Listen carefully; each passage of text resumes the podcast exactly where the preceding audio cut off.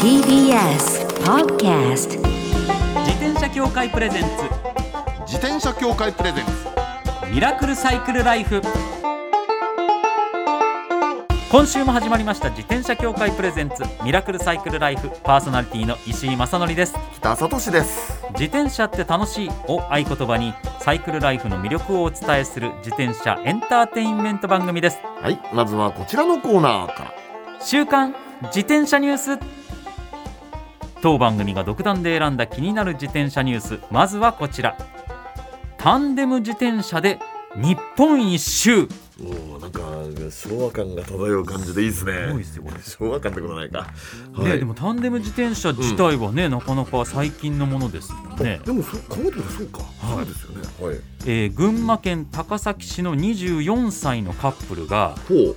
2人乗りのタンデム自転車で日本一周を成し遂げたと上毛新聞が伝えています、えー2021年5月にスタートして、はいはい。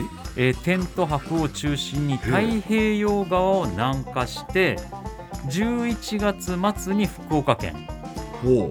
えー2022年4月に沖縄へ、えー九州四国を経て日本海側を北上して9月に北海道に到着。去年12月に高崎に戻ったと。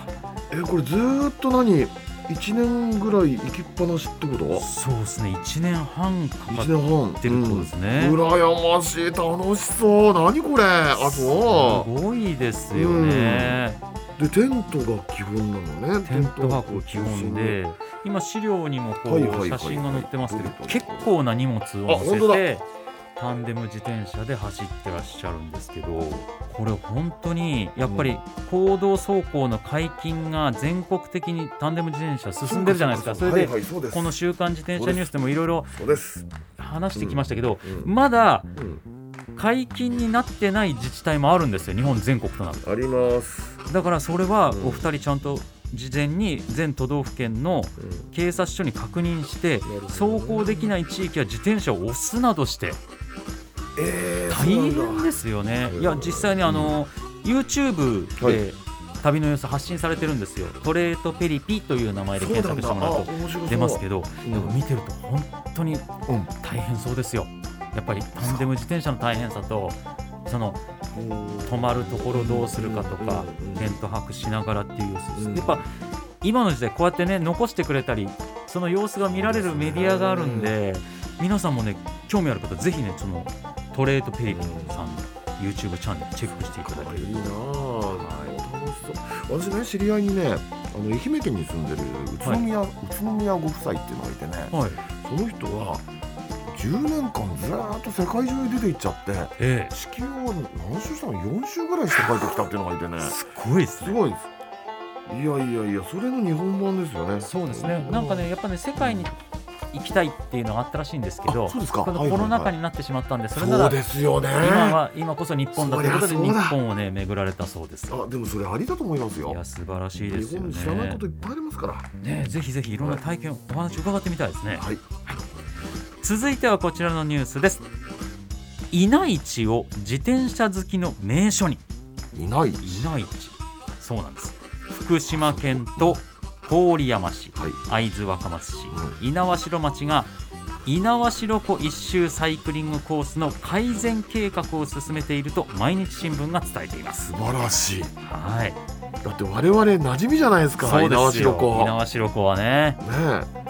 だってサイクルエイドで。サイクルエイドでだって毎毎年行ってるぐらいのお話でねこれいいコースですよ。だはい。ってほっといたっていいコースなんだからそうなんです猪苗代湖一周って。ただねこういう意見が出てたんですって、え湖畔を巡る道がわからないなどの理由から猪苗代湖の来訪をためらうサイクリストが多いそうなんですか？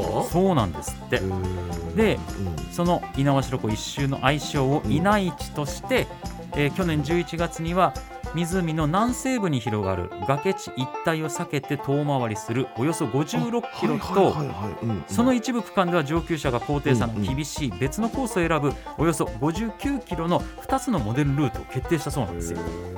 はい、でそこの各所に道案内の誘導板を設置する計画などもあるそうで、これ確かにサイクルエイドドの時はうん。みんなでスタートしてうん。みんなで走るから、そで、えー結構しっかりそのイベントのために人がいて、立正さんがいてね。結構こう道こっちですよとかねで一回結構ところどころ湖ちょっと外れます外れますよね。外れます。だで田んぼの中走ったりするのね。それをじゃあサイクリストがうん。またあのコース走ろうって言った時にそういうのがないたまたまプライベートだったら道わかんないなってなる可能性は確かに言われてみるとなくはない。じゃないですか。そうか。ただこういうふうに道案内の誘導板を設置していただいたりだとか、えそういうふうにしていただければね。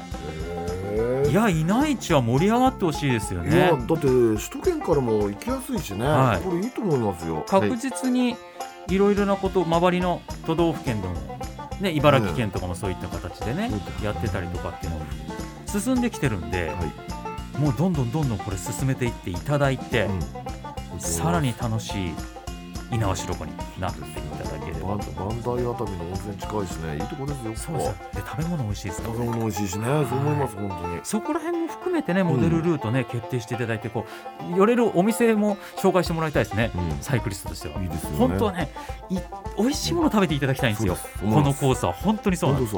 楽しんでいただきたいです、広がっていくといいですね。ね。以上週刊自転車ニュースでした。この後はゲストコーナー。先週に引き続きタレント女優の志田ねねさんをお迎えします自転車協会プレゼンツミラクルサイクルライフ。この番組は自転車協会の提供でお送りします。自転車協会からのお知らせです。スポーツ用自転車の場合きめ細かいメンテナンスも必要ですね。だからしっかりとした技量や知識を持ったスタッフのいるお店でお買い求めいただくことがとても大切なんです。そこで誕生したのが SBAA プラスです。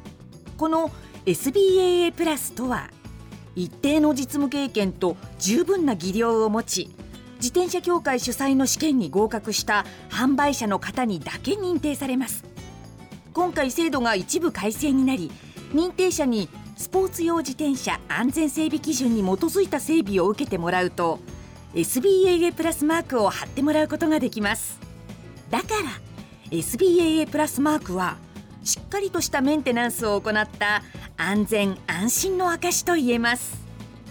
SBAA プラス認定者のいるお店でメンテナンスを受けて快適なサイクルライフをお楽しみください。SBAA プラスについての詳しい情報は自転車協会 SBAA ホームページ SBAA-bicycle.com まで。さあゲストコーナーです。先週に引き続きタレント女優の志田ねねさんです。よろしくお願いいたします。よろしくお願いいたします。よろしくお願いします。志田さんね、はい。結構 YouTube 積極的にやってらっしゃいますよね。はい。でうん。見ててびっくりしたんですけど、ん。はい。薄くなんですけどこの3人共通点あったんですよ。なんだろう。ね自転車乗ることじゃなくて？自転車以外で。以外で、えー、なんだろう、なんだろう。結構最近に、はい。去年ですね昨年、はい。宮崎行かれてますよね。あ、行かれました。そうなんです。宮崎ご出身なんですよ木田さん。ね。それでえ宮崎ひまわり2ってドラマ。の宣伝っていうか、コマーシャルのお仕事で行かれてますよね、はい。僕ひまわり2ってドラマ出てるんですよ。そうだ、そうだ、そうでしたね。そうなんです。宮崎で辛麺食べてる様子が。はそうだ、私はその宮崎に、うん。あのプチ一人旅みたいので。ひまわり2、あの、出られ、石井うんさんが出られてたのに、ちょっと店員さん役で。さらっと5秒ぐらい出たんですよ。はい出てるの？そうなんですよ。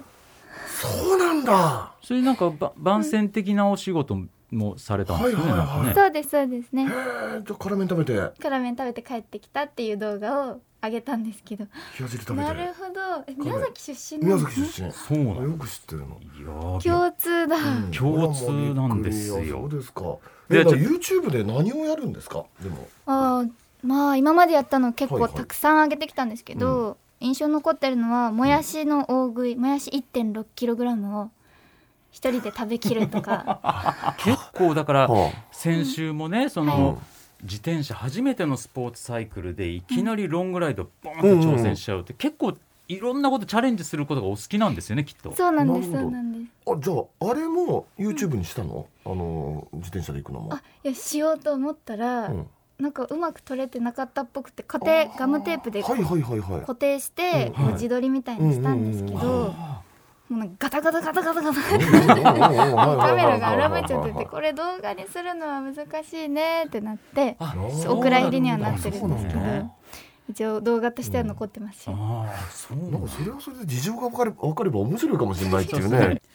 さあそんな志田さん、はい。はい。先週はそのロングライドした時の様子をいろいろ伺ったんですけれども、はい今日はですね志田さんのこれまでのサイクルライフについてお伺いしていきたいと思います、はい。まずは幼少期自転車ってどういう体験記憶ございます、そうですね。結構人よりか人並みには練習してうん。やっと乗れるようになって、うん。だいぶ遅かったと思う。6歳だったりうん。小学校上がってからあやっと。なるほどね。そうだったんですね、ペダルがついてない自転車って乗りました？それは乗ってないあ乗ってないんだ。う。ん、ランニングバイクそうランニングバイク呼ばれるようなもの。ですねそうそう。ありますね。で今あれ使う使うと、はい。もうすぐ乗れるようになっちゃうのよ子供。あそうなんですそうなの。ねうん。へえ。最初に買ってもらった自転車ってご記憶あります、あります。はい。これが私その当時青色が大好きで。ほあ今日もあ青色の青色の服ですね。うん。そうなんですよ。ちょっと水色とか青色が大好きで、え。ででも私長女なんですけれども、うんはい。お母さんがやっぱり可愛い色ピンクを好きにさせたかったみ、まあピンクのものを持ってもらいたかったらしくて、青も可愛いけどう、ん。うん、よりこう女の子らしい色というか、のものに興味を持って欲しかったっぽくて、うん。ちょっと青はダメだよみたいなあしらわれてたんですよ。こう自転車屋さん屋さん行っても、うん。ちょっと今日は買わないねとかなってたんですけど、あこれもう青ダメってことじゃんと思って、はい。おばあちゃんにうん。自転車青色が欲しいって言って買ってもらったっていう。おお自分の意思を貫き通したんですね。うん祈祷しました。ちょっとその時プチ反抗期だったのかな、早くないですか？おー。6歳とか7歳とかそうですぐらいねそうですそうです。すごい。でも青だとやっぱりうん。その、うん。男子っぽい車種しかなさそうなイメージになっちゃいますけどどんな感じだったですか？そうなんですよね。やっぱりそうでした、うん。でなので青だとないので、水色だと女の子用であるんですよ、そうか。そう。なるほど。そうそうそう。だから折水色だ。ちょっと女の子らしさ。さすがに男子男子にした青の車,、うん。ね、じ車種だとはい。さすがにお母さんももううんってなっちゃうし。うんそこは水色で。そうです。男子男子の子供用自転車になると、なんかマウンテンバイクみたいなやつになっちゃうでしょ？あなんかちょっとかっこいい系みたいな、ごつくてねそうそうですね。ごつご女子つ系にな用っちゃう。なんだろでもなんかキラキラしてましたね。キラキラ。ここの部分がそのうん。なんていうんです？胴体の部分が星とかついてたり、あーあなるほど。へう。ーん、でもよかったですねおばあちゃんにおねだりして本当に。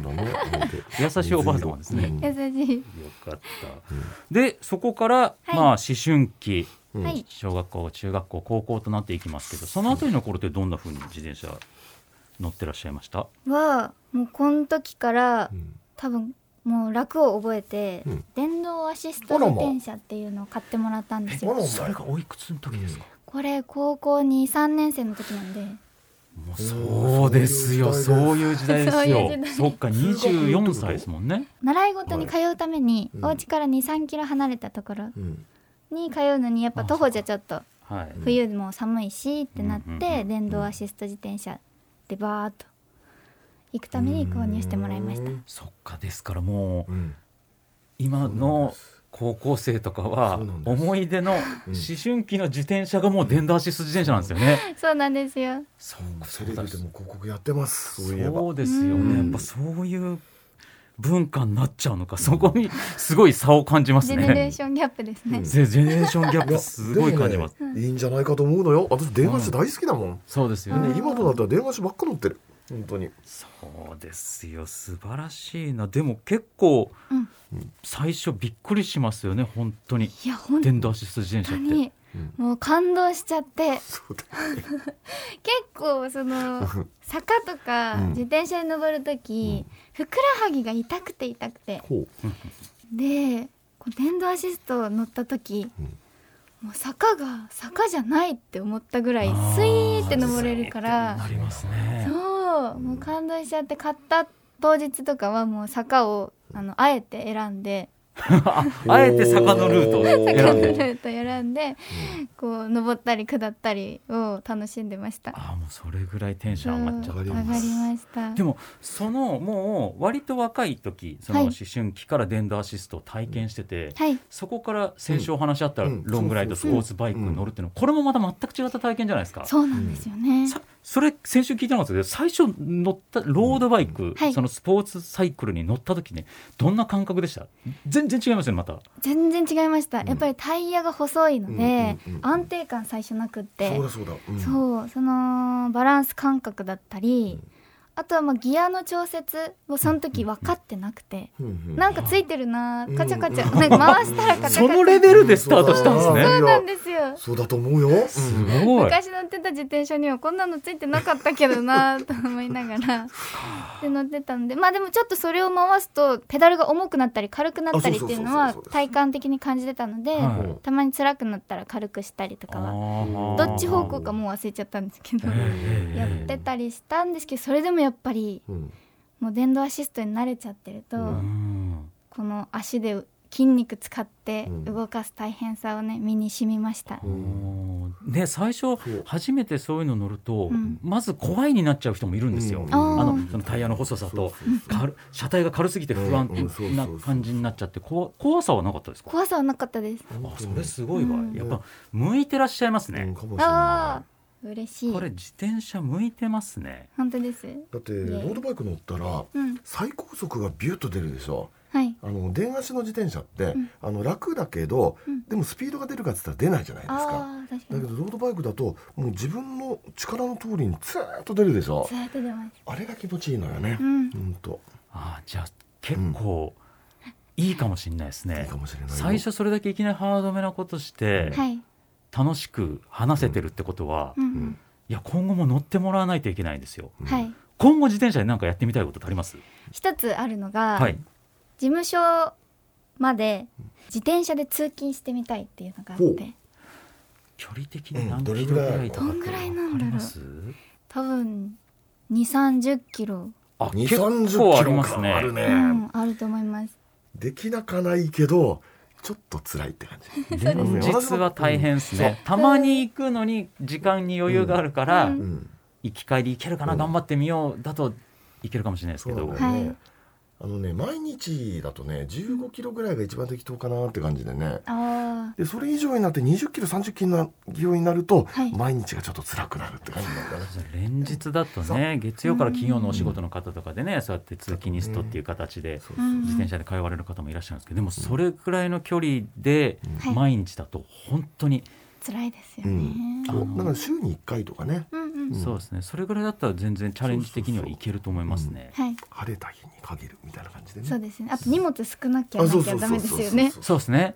なんかお仕事的になんか そのいろんな服に着替えるモデルさん的なお仕事の時に荷物多い時とかだと多分無理ですしそう無理でね。すよね。うんだなんかなんかのレッスンの時とか、うんうんうん。そういう時でしたらいけるかもしれないですね。やってみたい一回やってみたいなと。これはでもそうすると自転車まず1台購入したいですよね。そうなんですよね。借り物だったんでしょ？そうですこ。の間のやつそうですよね。うんあれ？確か事務所の先輩朝比奈さんいましたよね。はい、朝比奈さんめちゃくちゃ詳しいじゃないですか。そうなんですよ。朝比奈彩さん。はい。朝比奈さん昔そこ座ってましたよそこにうんと来てもらったんですよこの番組ですね事務所の先輩ってことになるんですもんね。確かにいやそしたらアドバイスもらったら多分あの女性に合ったうん。乗り方とか、女性に合った車種とかに関してもきっと詳しいと思うんで、あ、なるほど、そうだ。先輩にアドバイスいただいて、聞こいやぜひぜひこれからも楽しんでいただきたいと思いますよ。う。はい。どうしましょう？何がいいですか、うん。ちなみに僕はロードバイクそんなに詳しくないんで、うん。北さん的に最後にこういう車種がいいんじゃないかっていう最初の1台。だってね先週聞いた0か100かの性格だって言ったでしょ、はい。そしたらねスポーツ中のスポーツ。もう絶対ねロードバイクが向いてると思う、ういきなり行っちゃった方がいいってことですね、と思いますなんかこうちょうど間ぐらいの車種とかよりはもう、ん。そうそうそう。完全スポーティーなのパチンっていっちゃった方がいい、うんあーでもそんな気しますね、うん、背も高いし手足も長くてらっしゃるから、うん。すごく乗り姿もかっこよさそうな感じしますもんね、うん。イメージする、ぜひぜひ今後も自転車乗っていただいて。はい。でまたねあのそれご購入されたら、うん。この番組来ていただいて、うん。はい。今こんな風に楽しんでますというお姿を、ぜひ見せていただければと思います。はい。ということで2週にわたってありがとうございました。ゲストはタレント女優の志田ねねさんでした。ありがとうございました。ありがとうございました最後のコーナーはサイクル大辞典。今回は SBAA プラス認定者の方に電話でご登場していただき実用的な自転車のお話を伺います。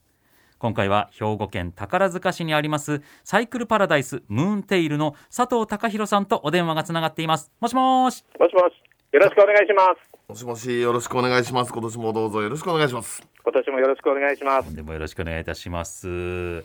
では早速リスナーの方からの疑問にお答えいただきます。はい。大阪府目指せ本格サイクリストさん。30歳男性の方です。ママチャリしか乗ったことがないのですが今年こそはロードバイクを買おうと思っています。そこで知りたいのはタイヤの幅のことです。タイヤの太さによってどのような違いが生じるのでしょう。僕のような初心者はどれくらいの幅が良いでしょうか？というご質問なんです。なるほど、はいここれってねもう昨今なんかセオリーがいっぱい変わってきちゃってどそうですうねなんですかねもうこれ佐藤さんちょっとそのあたりも含め佐藤さんにお伺いしたいと思います。まずタイヤの幅が与える影響、初心者の方ちょっとわからない方も多いと思いますので、そうですねそこから解説をお願いしたいと思います。そうですね。えっ、と、タイヤの幅は、ロードバイクよりクロスバイク、そしてマウンテンバイクとさらに太くなりますよね。うんはいで、このようにタイヤの幅っていうのは、その自転車の走り方、つまり、こう、性格を決めるものなのです。うんうんうんはい。重要ですよねで、本当に。細ければう、ん。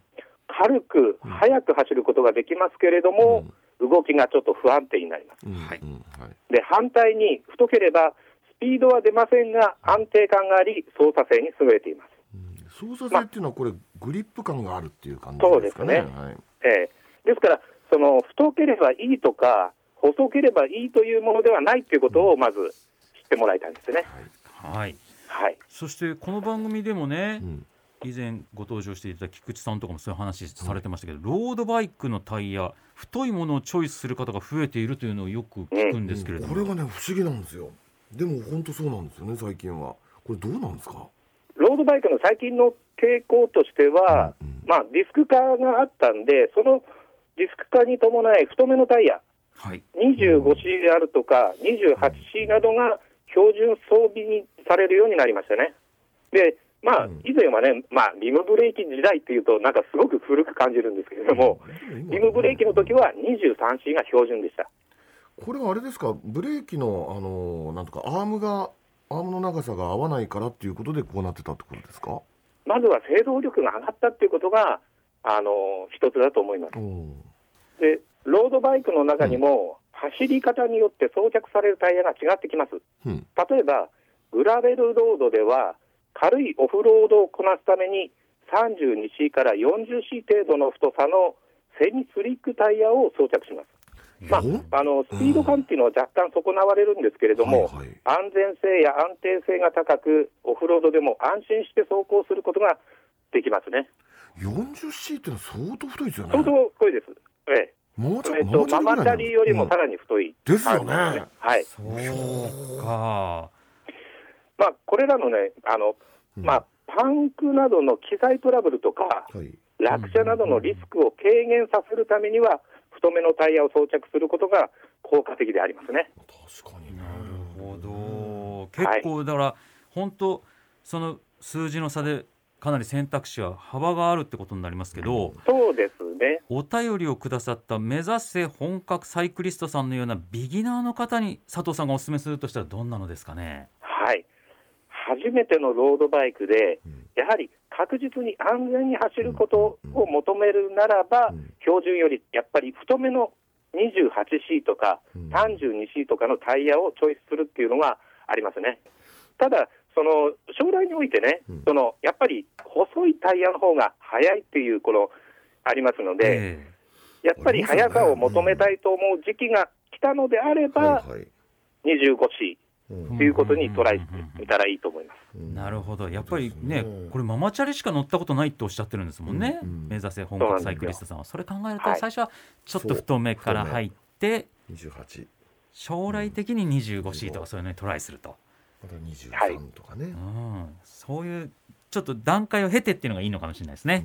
そうですね、やっぱりあの細いタイヤになるほど、やっぱり自転車をコントロールするスキル、いわゆるテクニックが必要となってきますので、やはりそれを太いタイヤでまず練習を重ねていって、だんだんこう、スキルをレベルアップしていくっていうことがいいんじゃないかなと思います。そうですね。これもしかしたらさ目指せサイクリストさん本格サイクリストさんとかわからないと思うんでリスナーの方もわからないかもしれないですけどその 25C とか、えー、32とか28って、うん。でその数字は太さのそうですね、あの28っていうのは28ミリと思っていただければ大丈夫です。なるほどかしこまりました。